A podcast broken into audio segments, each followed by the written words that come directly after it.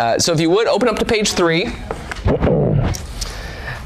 I think this study will probably cover a couple things that you know, and then I think a couple things we'll run into and talk about might go into areas that maybe you haven't thought about before. So we'll have fun together. Let me pray for our time.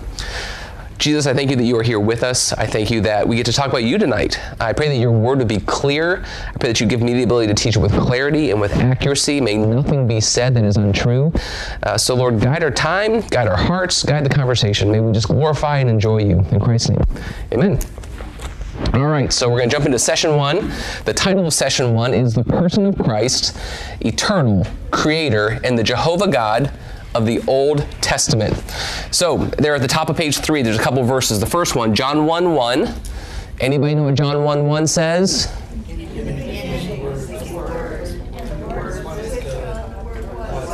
This was my best. This was my best group with that. So, in the beginning was the Word, and the Word was with God, and the Word was God. So Jesus is the Word.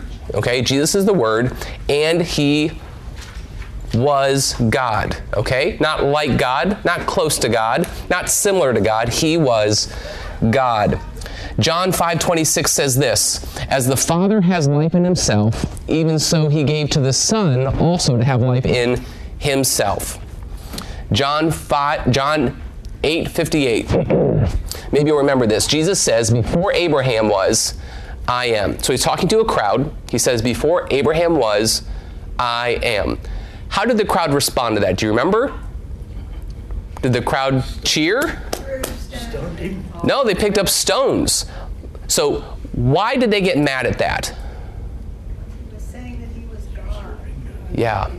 But that was, was that first, that was first John, it's just John 5. Uh, yeah, we jumped down to John 8:58, which is on the right side of the page. Sorry, Trudy. I'm jumping around. I didn't pay attention. So that reference, I am, where does it come from? Exodus 3. Good. Good. Exodus 3. So out of the burning bush, God says, I am. I am. So when Jesus says that, they all know because he's speaking to Jewish people. When he says, I am, he's saying, I'm the same one who was speaking out of that burning bush. We are the same. And you and I, if we were there, if we had not yet believed in Jesus, we would probably have picked up a stone also. Just realize that. If we hadn't believed in Jesus, we would have been like, that's anathema. Let's give this guy one. And we would have picked up a rock. Okay? Let's look at the points. Jesus knew who he was, and he clearly implied his eternal nature to his listeners. And the listeners had every intention to stone him based upon this statement. Now, throughout church history, there were these councils and creeds that came together to protect the church from false teaching. The Council of Nicaea in 325 was one of those, and there was this heresy called the Arian heresy. And the Arian heresy was basically this concept that Christ came into being at a point in time, that Jesus himself was not the creator, but he was part of the created. So there was a point in time when Jesus was not, and then he was created, and then he was. Okay? This isn't just an issue that the church faced 300 years ago. Like, there are still whispers and shadows of that here in the valley. I don't know if you've ever heard that, but there are people who are, love Jesus, but don't quite get this piece yet. All right? They think that Jesus was at some point created. What might be some of the consequences of us falling into this Arian heresy? What if we believe that? What would be some of the theological consequences of believing that? And I'd like you to have the mic when you answer. Pass that back to Dan. Uh, If Jesus himself isn't God, you have no atonement for your sin Why not? because you have no uh, sacrifice for your sins. Good. So if Jesus isn't at the same value and level of worth and authority as God the Father, then when the fullness of the wrath of God lands on Jesus, he wouldn't have been able to take it. The Father needs to stand across from someone who is like equal to him in worth and weight and magnitude, or else he would have been obliterated when God the Father would have poured his wrath out onto Jesus. Also, if Jesus was created, that means in some form or fashion he would have been dependent upon the one who created him. Jesus would have been a dependent being, being not an independent person. Those are two very different things. Okay? So the weight of the person on the cross had to be equal with the weight of the one who was pouring his wrath out onto him to survive that. Wouldn't it, Thank you. wouldn't it have blown the whole uh, triune God, the Trinity, right out of the Yeah, water? and then there's also no Trinity, by the way. So good point. Yes. Yes, good point. I didn't say that. So if you don't have Jesus being part of the Trinity, there is no Trinity. And that's a core doctrine of our church, um, of the church.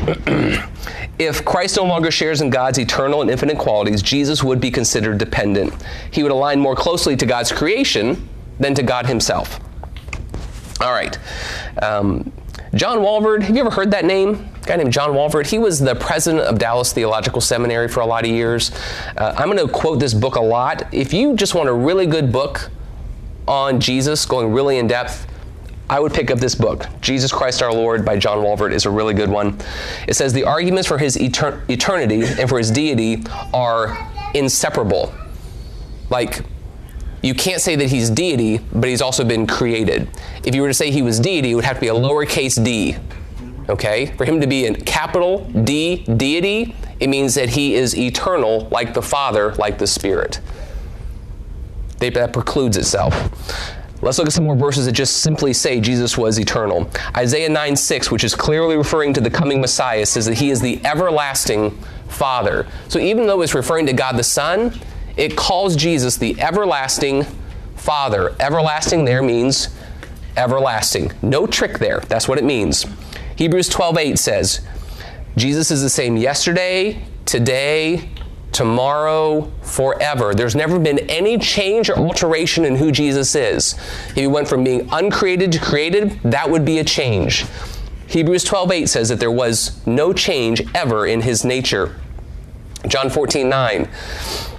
He's hanging out with his disciples, and the disciples at one point just say, If you would just show us the Father, that would be enough. Like, you're okay. We like hanging out with you, Jesus, but if you would just show us the Father, that would be enough. And Jesus looks at him and says, If you've seen me, you've seen the Father. If you've seen me, you've seen the Father.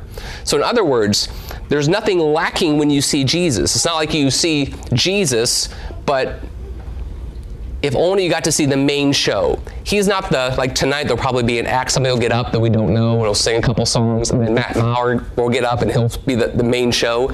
Jesus isn't like the opening act, and the Father's the main show. They are equal with one another. To see Jesus is to see the Father. Jesus says that.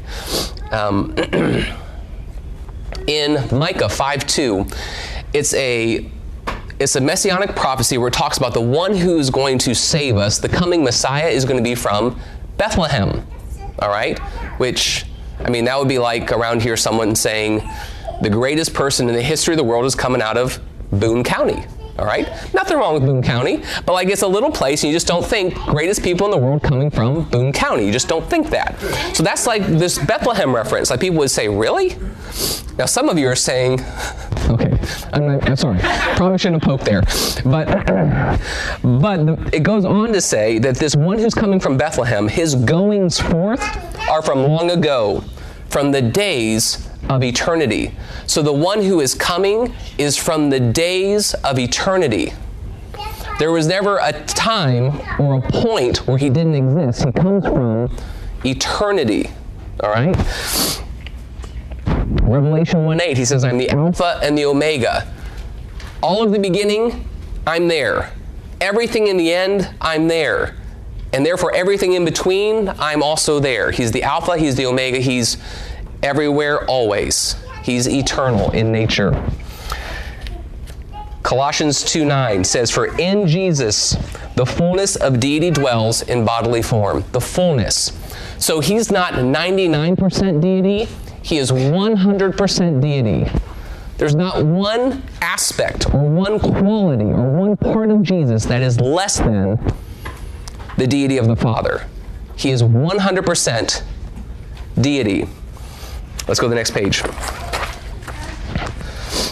If you like quotes, you're going to like this one. This is a good one. At the top, this guy named Charles Hodge uh, is talking about Jesus, and he says this All divine names and titles are applied to Jesus. He is called God, the mighty God, the great God, God over all, Jehovah, Lord, the Lord of lords and King of kings.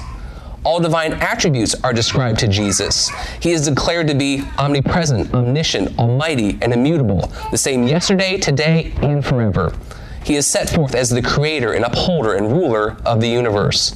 All things were created by him and for him, and by him all things consist. He is the object of worship to all intelligent creatures, even the highest. All the angels are commanded to prostrate themselves before Jesus. Charles Hodge does a good job making much of Jesus. As we read scripture, much is to be made of Jesus. Okay, so the first point there is Jesus is eternal, he's uncreated, he's equal with the Father. The Bible says that clearly over and over again. That part you probably knew. This part you may or may not know. so, in Matt's sermon on Sunday, he talked about maybe it was Good Friday, maybe it was Palm Sunday. Palm Sunday. Do you remember when he said, sorry, I'll get there eventually. Um, I'm heavily medicated, so I feel like my brain is floating. Uh, he said, the cross is why God created the world. Do you remember that? He and I talked about that before he said it. I said, Can we talk a little bit more before you say that? Um, but we didn't get a chance to talk anymore. So I'm not going to say that's wrong, but I think there's a little bit more to it than just saying God created the world for the sake of the cross. There's this concept that's been around for a long time, and all conservative theologians would agree with it. It's this idea of the eternal covenant of redemption. What that means is before anything was created, God the triune God decided what was going to happen. When the fall happened, God wasn't surprised. God didn't go into panic mode. God wasn't like, well, what do I do now? Now that they made a mistake, how in the world do we respond? Like the Mission Impossible music doesn't kick on, music doesn't kick in. Like he already knew what was going to happen, and he already had a plan in place for what he was going to do. There's yeah, there's there was no. Plan. It's still the same plan. Like God knew it was going to happen. So, knowing it was going to happen, there was no surprise in that Jesus, the Son of God, would be the one who would die on the cross. There was no surprise that God the Father was the one who would pour the wrath on Jesus the Son. There was no surprise that it was the Holy Spirit who was going to live within those who believe. All those roles, responsibilities, and decisions were made before a single atom was created. They knew. Okay? Let's read this whole paragraph. In eternity past, creation was considered, determined, and planned in the Godhead or in the Trinity before it was spoken into being. The fall was not a surprise. The triune God did not draw straws to see who would die on the cross for the sin of mankind. However, decisions were made. The Lord decided amongst himself how things would play out and how the role of each part of the Trinity would work. This decision or promise in some circles has been called a covenant, which is like a contract or a commitment between the Father, Son, and Holy Spirit. The word covenant was chosen because it's the language that God often uses when he describes a contractual relationship with his people. So there was this like contractual or commitment that he, they made amongst one another who was going to do what and what role each would play. So they knew ahead of time before they said, let there be that this plan would be going into action. They knew, they weren't surprised, and they had it all planned out. So, if in the back of your mind saying that's a real what where did you read that? Where did you get that from? John walvoord i'm going to read something from what we would call a dispensational theologian. If you know what that means great. If you don't great. Uh, i'm also going to read from louis berkhof which would be considered a covenant theologian and they're both going to say the same thing about this. So i want you to hear those two quotes. A careful reading of the Bible will reveal that the plan of salvation was not an emergency device conceived after the fall of man as a plan of rescue, but rather it was a solemn decision of God in eternity past in contemplating the whole of creation. All this was as certain and clear to God from eternity past as it will be from the viewpoint of eternity future. In eternity past, God made a covenant of grace between Himself and the elect, that is, the church, and a covenant of redemption between the Father, the Son, and the Holy Spirit in regards to the work of salvation, how it would be played out, who would do what. Okay? Louis Berkhof says this The covenant of redemption may be defined as the agreement between the Father giving the Son as head and redeemer of the elect, and the Son voluntarily taking the place of those whom the Father had given him. Okay, so you, any conservative theological book that you pick up that talks about this will describe it in a very similar way. So this is a consistent thing that's taught throughout cons- conservative Christianity. Any quick questions about that with your microphone? Does that mean that this was because of God's omniscience? Simply that he knew how it was gonna all unfold, or because we're all mind numb robots that, and we, this was, or Adam and Eve were anyway? Were Adam and Eve mind numb robots? I would say Adam and Eve actually had it was free will on display at the highest level would be what what I would say. But the choice of beings that have free will does not mean that those are choices that are unknown to an omniscient God. Does that make sense? Um, All right, let's play with free will just for a second because it's a fun topic. Um, so, in the Garden of Eden, man truly had free will. He also had a holy nature to go along with it. Like, there was no sinful nature inside of Adam and Eve. Like, he really had, was given the best opportunity possible to have that free will to make choices that honored God. And for a short period of time, we don't know exactly how long, Adam and Eve did. Their internal world looked like this I trust God and I love God, and He's going to take care of me. Like their internal world believed those things. Outside of the Garden of Eden, Satan fell. So there was sin in God's creation. Not in humanity, not in the Garden of Eden, but sin slithered in in the form of a serpent, right? And then he tempted them. And through the temptation, what you'll see happening is, is Eve's internal monologue starts to change. Eve starts saying, you start seeing in the way Eve is responding to the serpent that she's starting to question whether or not God really has her best in mind. She's starting to question is God maybe oppressive? Is God really most concerned about taking care of himself? So it went from I trust him, I love him, to I'm not sure if I can trust him. I'm not sure if he loves me. I better take care of myself. And then reaches out and grabs the apple. Okay? So I think even without the sinful nature, and having free will with just the insertion of a tempter, man sinned. We just did. We sinned. Now, I've heard some people say, well, if you or I would have been there, we probably would have made a better decision. Okay, I've heard that. Now, now, every single day, with every single sin, the Bible says in 1 Corinthians 10:13 that God provides a way out for you and me. So before you and I choose a certain thought, a certain attitude or a certain action, God has provided us with a way out to not make that choice or to have that thought or that desire. He's given that to us. We have a way out. But over and over again, you and I don't choose the way out. We choose what we want. Okay? So every single day we all prove that we would have eventually made the same decision that Adam and Eve would have made because you and I make the same decision that Adam and Eve made all the time. Now we have a sinful nature, but God's also given us a way out. All right, so both of those things are there. So you're never going to hear me say or pray out loud, God, I want more free will. Give me more free will. Because what I see is whenever free will is on display, it's man making choices that are usually independent of God rather than dependent on God. Choices that seem to honor God seem to be choices that are made with reliance on God, where I'm holding onto His hand with both of my hands. Help me, show me, guide me, lead me, empower me, help me do this. Those seem to be the moments when we tend to honor Him the most. So I want that kind of connection with God. I'm okay praying, God, I don't want free will. You just you. I want you to lead every step that I take, every word that I say, every desire I have. I want it to be from you, not from me. So you're not going to ever hear me trying to protect my own free will because I know when I really do have free will, I don't make great choices. Um, now, I'm not saying we don't have free will because every time I make a choice that's sinful, I get full credit for it, right? Full credit. So I really. So you're just not going to hear me fight for it. I hear some people fight for it. I don't know why I fight for it. Every time we get some, we make a bad choice with it. So, so that's my thought on that. Uh, let's go to the next page. Page five. So, who created the world? Who created it? Uh, normally the most natural reading of Genesis 1, because you don't see Jesus yet in Genesis 1, is just to assume that the Father did all the work, that He's the one who created everything. But in Colossians 1, which I'll jump to.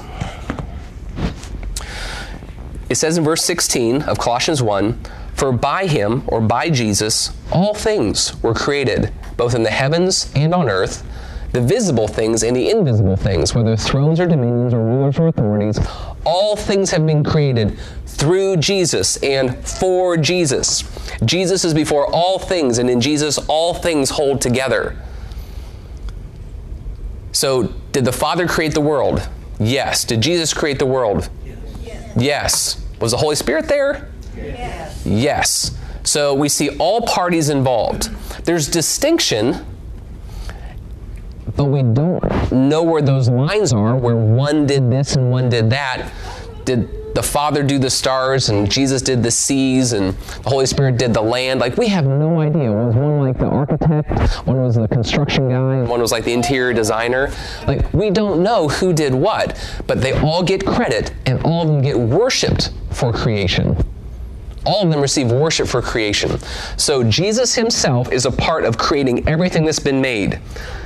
It also says it was created by him, through him, for him, and other translations will even say to him.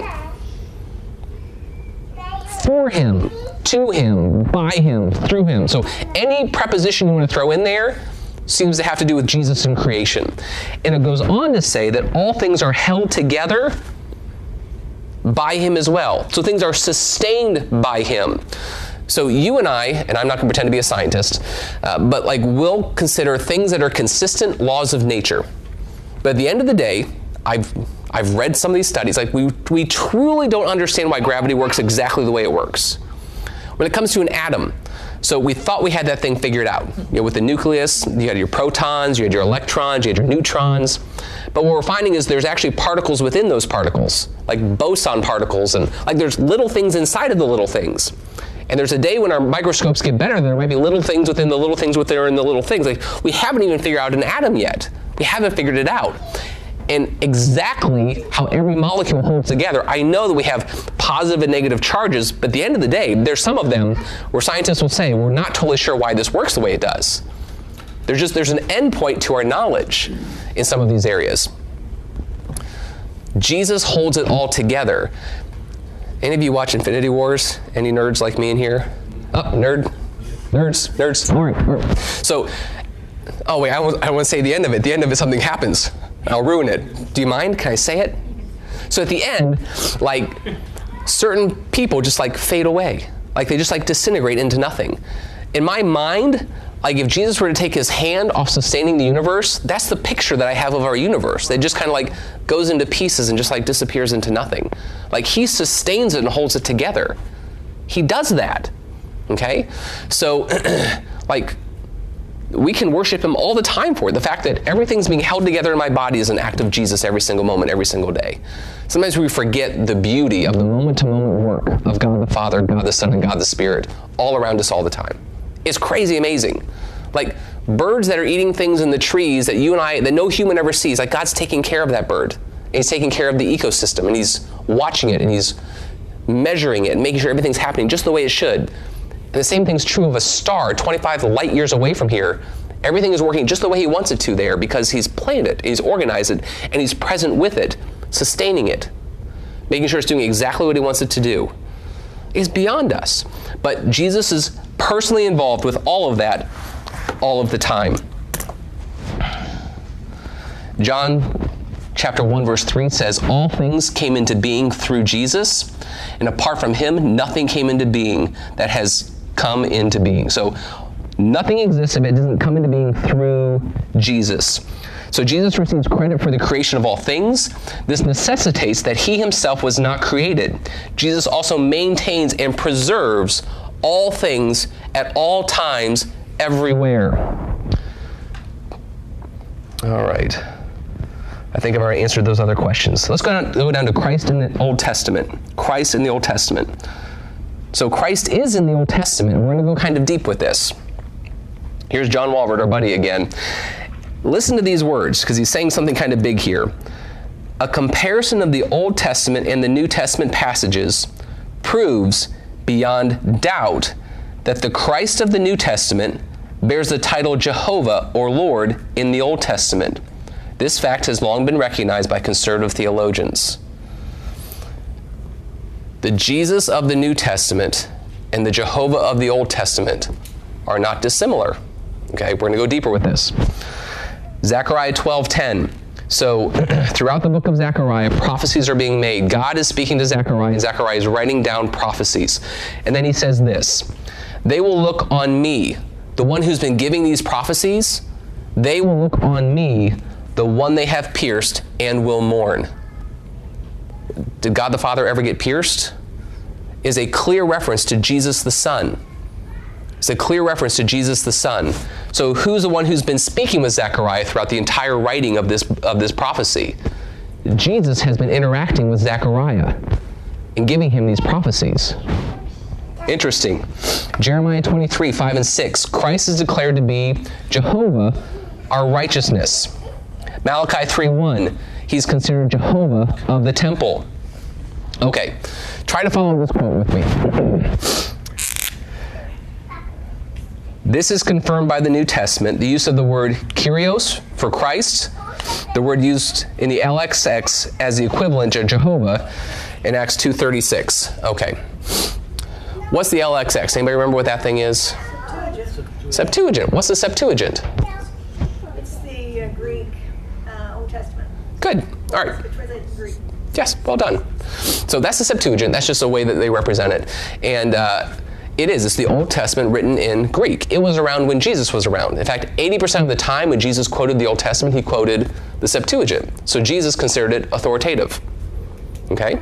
And the Greek word that was used for God in the Old Testament was Kyrios. Okay? In the New Testament, when Jesus himself is called Lord on multiple occasions, it's the Greek word Kyrios.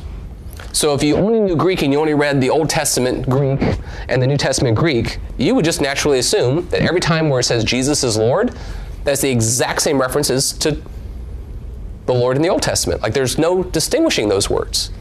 Okay? So that's just interesting. Jesus gave this authority. All right? That's just, there's one piece. I'm going to give you more pieces of stuff to think about. Um, Christ is also identified as Elohim, the Elohim of the Old Testament. So remember, God has multiple names through which he reveals himself in the Old Testament Yahweh, Jehovah, Elohim. And here we see Jesus called Elohim. In Isaiah 43, it says, Prepare the way of the Lord, or prepare the way of Yahweh. Make straight in the wilderness a highway for our God, or for Elohim. Okay? Where do we see this verse realized in the New Testament? Who's this talking about? Do you remember? Who makes the John the Baptist, yeah. He's the one who kind of clears the way and prepares the way for Jesus. So this verse here is talking about Jesus. And here he's called Elohim. He's called Yahweh and Elohim. So all the big names are given to, to clarify who God is in the Old Testament. Jesus bears and receives those same names. Whether you go to the Greek or you stay with the Hebrew, he receives those same titles and those same names. Isaiah 9 6, Jesus is called the mighty God or the mighty Elohim. Theos, or God in the New Testament, parallels Elohim of the Old Testament and is used of Christ over and over and over again. Let's go a little deeper. Next page. Old Testament theophanies. Old Testament theophanies. A theophanies is a moment in time where God reveals himself in a temporal and personal way. Like he actually shows up on the scene. Okay, so Jesus is seen visibly and personally in the Old Testament. All right, back to John Walvoord. He says this It is safe to assume, okay, catch these words, this is like a big statement. It's safe to assume that every visible manifestation of God in bodily form in the Old Testament is to be identified with the Lord Jesus Christ. He's saying every single time God is seen in the Old Testament, it's Jesus. Can you give me some examples of when God is seen in the Old Testament? The burning bush. Burning bush. What'd you say, Bill? Moses uh, got to see part of him. Yeah. So also in um, was it Exodus 33 where he says, "Now show me your glory," and God says, "Okay," and he puts him in the cleft of the rock, and then it says the glory of God passes over him. He puts his hand on him, and then when he goes past him, he lets him see his back. Walvoord is saying that's Jesus. Where's some other examples? Uh, with Gideon, with uh, Hagar, with uh, He's- and the visitors, Good, Trudy. and Sodom and Gomorrah. So, did you catch all those? He shows up and talks to Abraham outside of Abraham's tent. He talks with Gideon. Who wrestles with him? Who wrestles? Jacob wrestles with him.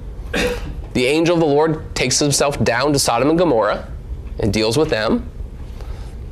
The? Fiery furnace, right? Oh, The three go in, they look and there's four. So that's also Jesus. In Joshua, there's a point where they're about to go into battle in chapter 5, and Joshua looks over, and here's this mighty warrior ready for battle. And Joshua goes up to him and basically lays prostrate before him. Now, whenever a man lays prostrate before an angel, what the angel usually does is he says, oh, "Get up." No, it's that's improper. Like that's not how you respond to me. That's not the way this figure responds. He says, "While you're down there, take off your sandals. You're standing on holy ground." It's it's the Lord. The Lord is leading His host, His army, and that's who it is. So so the example there is Joshua 5. I guess I just talked through it. But then I have all those verses listed below. You hit a lot of them. There's tons of verses where we see the Lord showing up on the scene. Even in the cloud during the day and the fire by night that led the Israelites, it says that God looked at the Israelites through the cloud, like he was in the cloud and he was in the pillar of fire. So that was God. That was also a theophanies, a appearance of God during those moments as well. With the tabernacle and the temple, there were moments when God himself would show up. My Okay. favorite, Genesis 15, the smoking fire between the two Oh. animals, broke animals, the covenant. Yes. So God shows up on the scene in the theophanies when he sets the covenant with Abraham. Good one. Yep. Smoke, fire. The angel of the Lord. So, the angel of the Lord, it appears that these are instances, wherever you see that, where God meets with his people in a temporal form. The angel is identified with and as God. He has the power to give life, he is all knowing, he can judge the earth, and he can forgive sin. All of these things only God can do. So, how can we conclude that every time God was seen, that it was Jesus? Here it comes. John 1:18 says this. No one has ever seen God at any time. The first time I read that verse, it messed with me. I'm like, wow, did I just find my first contradiction? Like, because I read that, like, I think I was a junior or senior in high school, and I'm like, I know my Old Testament. Like, people saw God all the time, right? Saw God all the time. So, what in the world does this mean? No one has ever seen God at any time. Any thoughts? Trudy can't answer. Someone else has to answer. Any thoughts? Never seen the Father. Never seen the Father. Seen the Father. Okay. can't see him in his full form.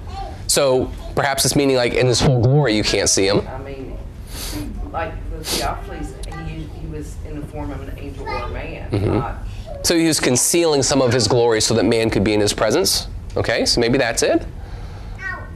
Let's see how the, the rest of the verse goes. See, that's always tricky. I just read half the verse, and that's always bad interpretation. You read half the verse. I just, but that was my fault. That was tricky on purpose. Verse 18 says this: No one has seen God at any time. The only begotten God, who is in the bosom of the Father, He is the one who has explained Him. No one has ever seen God the Father at any time.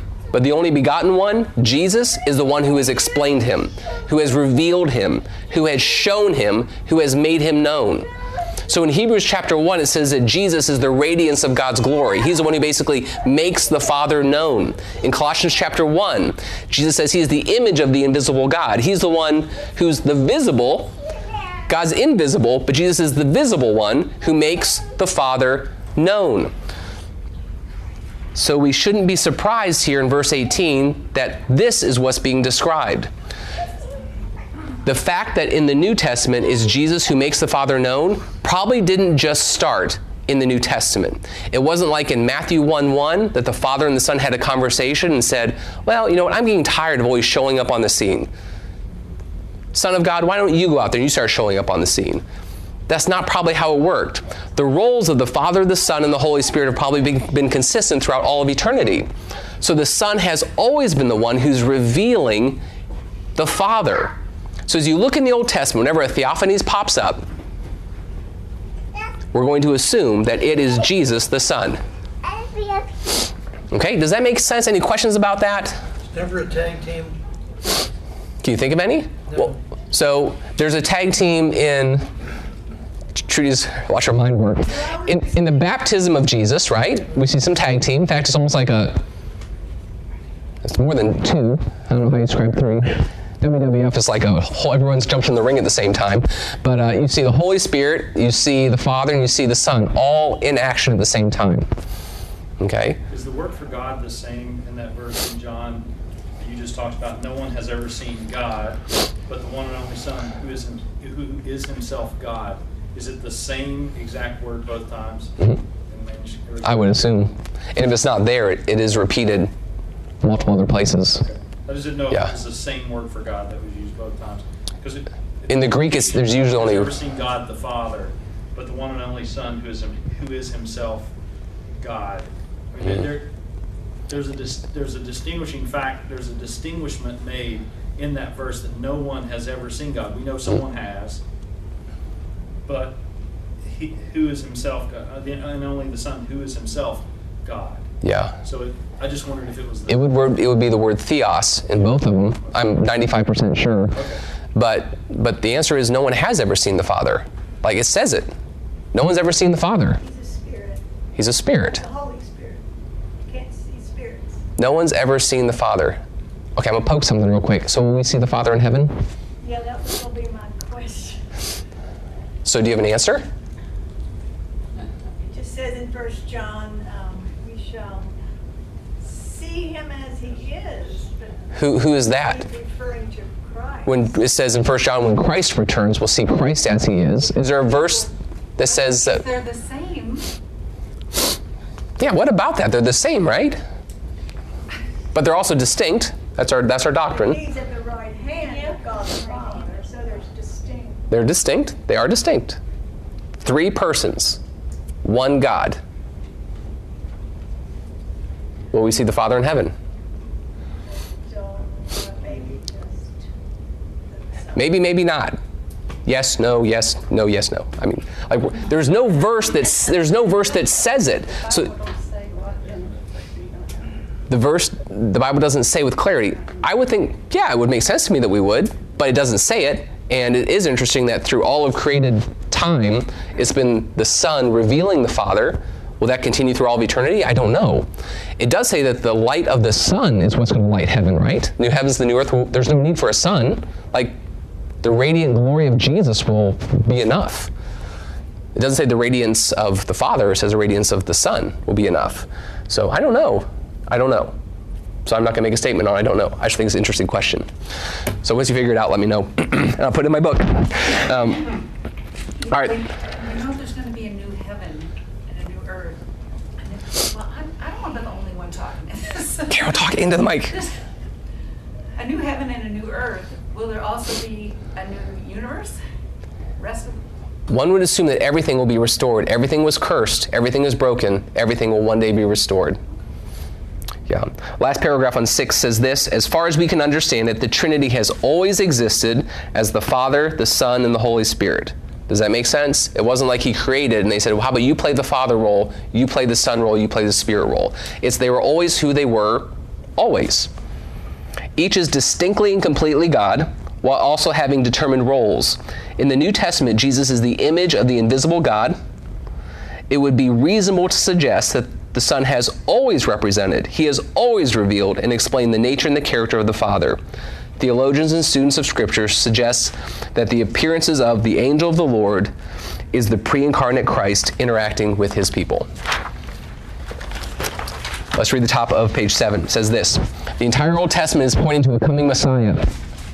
God's promise to Abraham, to Adam, to Isaac, to Jacob, for all nations to be blessed through one who is to come. This is the heartbeat that pounds through every book, every chapter, every verse of the Old Testament. How does it change your view of Christ to view him as the one who's directing and interacting with Israel throughout their history? I mean, because that's kind of what we're saying here. It's like as you watch Israel it's Jesus is the one who's jumping into the mix. Is Jesus the one who's in the cloud? Is Jesus the one who's walking with them, talking with them, fighting for them? In the Garden of Eden, who was walking with Adam and Eve in the cool of the day? Jesus. Jesus was walking with Adam and Eve in the cool of the day, according to these verses. And even Paul says the rock that they struck to go to get the water. Maybe. Yes, it does. So, But the Father and the Spirit were, were are present in spirit, in spirit, past, present, future, just as Christ is as well. So I mean, it. it yes. every part of the Trinity, every person of the Trinity is equally eternal. Equally there, equally present in all these areas as well. So it's not just Jesus. It's not just Jesus. Did they walk with three people in the Garden of Eden or one? But if you Yeah. Did these did they see all three or did they see The spirit, you see the, the form. It's- They refer to themselves as we and us. So they're they're acting together all the time, but we see one of the three show up on earth and take on flesh. We see one of the three show up in the garden. It doesn't mean they weren't there, Right. but they weren't having a, a, converse, a four-way conversation. I mean, Adam and Eve were talking to the one who was walking with them in the garden. But here's an interesting picture, and this and this just struck me like today when we were doing this. So oftentimes when I look at that moment, after Adam and Eve have sinned, they put on the fig leaves, right? And they go jump in a bush. Fig leaves, jump into a bush. And then God shows up. Jesus, Jesus shows up. And he says, Where are you? You know, and Adam's like, I'm in the bush, over here. So he's like, Come on out of the bush. So they come out of the bush, and you have the serpent who receives a curse and judgment. You have Adam and you have Eve who also receive punishment. As Jesus is standing there and dealing out the punishment, okay, the ground itself gets cursed. Adam receives curse, like of death. To dust you shall return. And spiritually, in that moment, they die spiritually. Eve is, is given punishment, um, like painful labor. Adam, painful work, like all of it. Jesus deals out all the judgment, all the punishment, knowing that none of them will be able to satisfy his wrath. None of them will actually be able to deal with the punishment or satisfy it. So, whatever he puts on them, he knows that he will eventually have to pay their debt for them. Does that make sense? Like when he's when when he deals the punishment of spiritual death, the only way for him to fix it is for him to die in their place. If that isn't love. If that isn't love. But because he's holy, he didn't withhold the judgment. He had to place the judgment on them because he's holy. But in the same moment he places it on them, he knows that it's actually going to, at the end of the day, land on his own back. What a wild scene. Because I've only ever thought of it from the point of view of what it would be like to receive the punishment. I never thought of it from the point of view of what if I was giving out punishment that I knew was going to come back on me, which is what Jesus was doing in that moment. I just think that's wild. Why did he not say, I will crush your head and you will strike my heel? Why? Because it was Jesus that was saying those words. Mm-hmm. Because he was foreshadowing it. Yes, but it would have been so much clearer. Matt, we're getting there. He said, I will crush your head. Let's go to page eight. In light of Matt's thoughts, why didn't Jesus just say, I'm going to smash your head? So, throughout the Old Testament, because God wants to do it this way, we see ongoing typology. Okay? Typology is this idea where there's this foreshadowing. Like sometimes in movies they talk about seeing seeing Easter eggs. Have you ever heard that? Like you see something happening in the background that gives you a clue to what's going to happen in the next movie or maybe later in that movie. It's just basic foreshadowing. The Old Testament is totally full of foreshadowing all the time on purpose. God kept it somewhat mysterious on purpose in His wisdom. He didn't give us that clarity. I would have liked it. Matt's already voted for it, but like he didn't give us that clarity. So when it comes to people, So Hebrews looks at Aaron and, he, and talks about how Jesus was like Aaron in some ways, Aaron the high priest. He talks about Abel, and it says that Abel is kind of like Jesus in some ways. Adam is like Jesus in some ways. Benjamin, who was the son of sorrow, was like Jesus in some ways. All of these individuals in the New Testament talks about the fact that they're kind of like Jesus in this way or in that way. So all of these individuals went through particular experiences had particular temperaments and ways of dealing with things and things happening to them to give us little pictures of what Jesus would be like. It's a little mysterious. He doesn't just do that with people, he does that with events. Like even at the moment when Adam and Eve sinned and they had the fig leaves on, after he is done dealing out the punishments, he goes over and Jesus kills the first sacrifice to make clothing for Adam and Eve. You don't need those fig leaves anymore. I made clothing for you. So even in that moment, you see this crazy symbolism that something would have to die to even provide the slightest amount of comfort and covering for those who have sinned. Okay, crazy. And it goes on the preservation of the ark. Most of the world in their sin perish, but God saves some. Deliverance out of Egypt. God's people are enslaved by taskmasters who are beating them and mistreating them. You and I, before Jesus, were slaves to sin. We could do nothing for ourselves, total and utter slaves. God redeems his people out of Egypt and redeems you, his church, out of sin. Like that was on purpose. That wasn't just by chance that happened to work out that one reflects the other. God was intentional in all these things. The way they entered into the land. On the next page, the things in the Old Testament, okay, the things, um, the tabernacle, the temple, the sacrificial system, dead goats, dead doves, dead lambs didn't actually fix any of the sin issues in the Old Testament. It didn't fix any of them, not one. But it was this ongoing symbolism for the people to realize that when they sinned, it was worthy of death. Okay? So it was symbolizing and pointing to this need for someone to die on a permanent level to take care of their sin because obviously that dead dove didn't fix my problem. That dead lamb didn't fix my problem. I still sin. There was a need for something more, something greater. I need a Messiah, was the concluding thought there eventually. The tabernacle. So if you go into the book of Leviticus and you're like, all right, so it's this many cubits this way, it's that many cubits this way, and it's this many cubits this way, and it's so many cubits from this thing to this thing. Like you start thinking, why am I reading this? This is so boring. But if you spend a little bit more time and realize that the way that the tabernacle is set up, where the ark is put, the fact that there's this thing called the seat of atonement on top of the ark. There's two cherubim or angels on either side. So you see things that God's blessed man with, but between man and God is this thing that where atonement needs to happen for man to have a relationship with God. And then there's this room that no one can go into because it's considered holy, and man doesn't get to go into it because man doesn't meet the requirements of God's holiness and righteousness to enter in. Like when you start looking at it, you're like, oh my goodness, this is drawing a picture of what God is like. This is drawing a picture to help me see that we need a Savior, or else we have no hope. We can never enter in to be with God unless someone comes and fixes this problem. So even the little minute details within Leviticus can become sources of worship when we realize that they're pointing to Jesus. All of a sudden, you don't mind reading about cubits. Okay? Before you get it, cubits are annoying. But after you get it, it's kind of fun. So, institutions and ceremonies, the priesthood, the feasts of Jehovah. If we had time, it'd be so fun to go through all these different feasts. Each one points to a different aspect of God's character, of Jesus' character, and what he would accomplish for us on the cross. So each feast was very intentional. It was pointing to a need within them and pointing to the greatness of a Savior yet to come. Cities of refuge at the bottom. Do you remember those?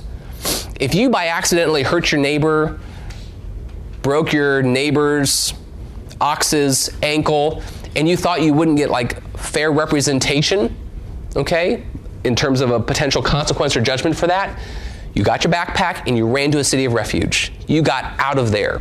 Okay, you ran to a city of refuge and you were given refuge until you knew that you would have a fair trial. Jesus is your city of refuge. Jesus is your city of refuge. Like that's in the Bible because it points to Jesus. All these things are pointing to Jesus. It's the heartbeat that thunders throughout the Old Testament. Next page. So you see the, typo- the typology of Jesus, but we also see prophecy of Jesus. If you have time on your own, Isaiah 9, Isaiah chapter 11, especially Isaiah chapters 52 through 53, you think when you're reading Isaiah 52 and 53 that you're reading about Jesus on the cross in the New Testament. Like it's so clear, but yet it was written 700 years before. It's just, it blows your mind. But there are tons of prophecies given about Jesus that were fulfilled in Jesus and Jesus alone. The next two pages of your book, I give you an Old Testament reference, the prophecy that was made, and the New Testament fulfillment of that prophecy. Well, I didn't give it to you. Wayne House gave it to you. I just copied it and pasted it out of his book. But that's a really cool study you could go through to see all the prophecies that were f- fulfilled in Jesus. Mathematicians have done like studies on what is the possibility for any one figure in history to fulfill even just like eight of these. And the number like doesn't fit on pages. Like it just it goes on forever because it's virtually impossible. One of the most powerful testimonies to the deity and person of Christ are all the Old Testament prophecies that were fulfilled in his birth, life, and death. There is no explanation to words being spoken 700 years ago, 800 years ago, and on back being fulfilled in a person centuries later who was born who meets all those requirements of all those prophecies. I mean, it's impossible. The only explanation is there must be a God guiding history. That's the only explanation. So I don't get into a lot of conversations with people evangelistically where I just want to try to argue with them and try to argue them into believing. I've never had somebody say, All right, you intellectually got me. I believe. I've never had somebody do that. Like, usually it just makes them angry, right? And then they walk away. But this is something that I'll take the time to show them. Because what this does is it makes them go, There really is no explanation to this. Like, I don't have an explanation to this. So it makes them start wondering about their worldview. There must be a God that fits in here somewhere because no one else predicts the future. Only someone who knows the future can predict the future. So I think this makes people think. Over a thousand years before Jesus came, many of the details of his life were already being mapped out by prophecy. Jesus teaches this truth to some of his followers on the road to Emmaus. Maybe you remember this. Jesus opens up the scriptures. It says, beginning from Moses, from all the prophets, he interpreted them. He interpreted them to these disciples in all the scriptures, all the things concerning himself. So he basically starts just walking through Moses and the law. He walks through the prophets. He walks through the Psalms. He just starts showing, that's me. That's me. That's me. Like Jesus does that. He walks through the Old Testament to show those disciples where he is all throughout the Bible. And that's what we just did tonight. That's Jesus. And that's Jesus. And that's Jesus. It's all throughout. So if you ever hear me preaching on the Old Testament, and usually Matt preaches in the Old Testament, it's hard not to land on Jesus at the end of the sermon. If you're doing it well, you tend to land on Jesus at the end of the sermon. That's where your plane lands, is on Jesus, because in some way it's probably pointing to Jesus. Let's go to page 13, last little spot. At some point, you've probably read the verses in Ephesians chapter 3, or Colossians chapter 1, or Colossians chapter 2, where it talks about Paul saying that there's this mystery. Okay, there's this mystery in the Old Testament which has now been revealed. Everything we've been talking about tonight is the mystery that Paul was talking about. In Colossians chapter 2 verse 2 it says, "We receive a full assurance of understanding resulting in a true knowledge of God's mystery, that is Christ himself." Resulting in a true knowledge of God's mystery, that is Christ himself. That's Colossians 2 2. Okay? So, what is the mystery? It's Jesus. Why is it mysterious? Because God wanted it to be. I don't know why it was mysterious, but He revealed Himself over time, and in His wisdom, He knows that that's the way it should have been done. So Paul looks back on it, all the stuff we just looked at, and we only just dipped our toe into the deep side of the pool. We just dipped it. Like he said, all of that is mysterious on purpose. God designed it that way. But all of it is found in Jesus and what He accomplished for us on the cross. He's the mystery. He fulfilled it. He revealed it, and He's explained it. It's Jesus. Okay? So that's kind of how Paul lands that plane. So I thought we just land it with Paul right there. Right on time. Let me close this in prayer. Father, I thank you for your word.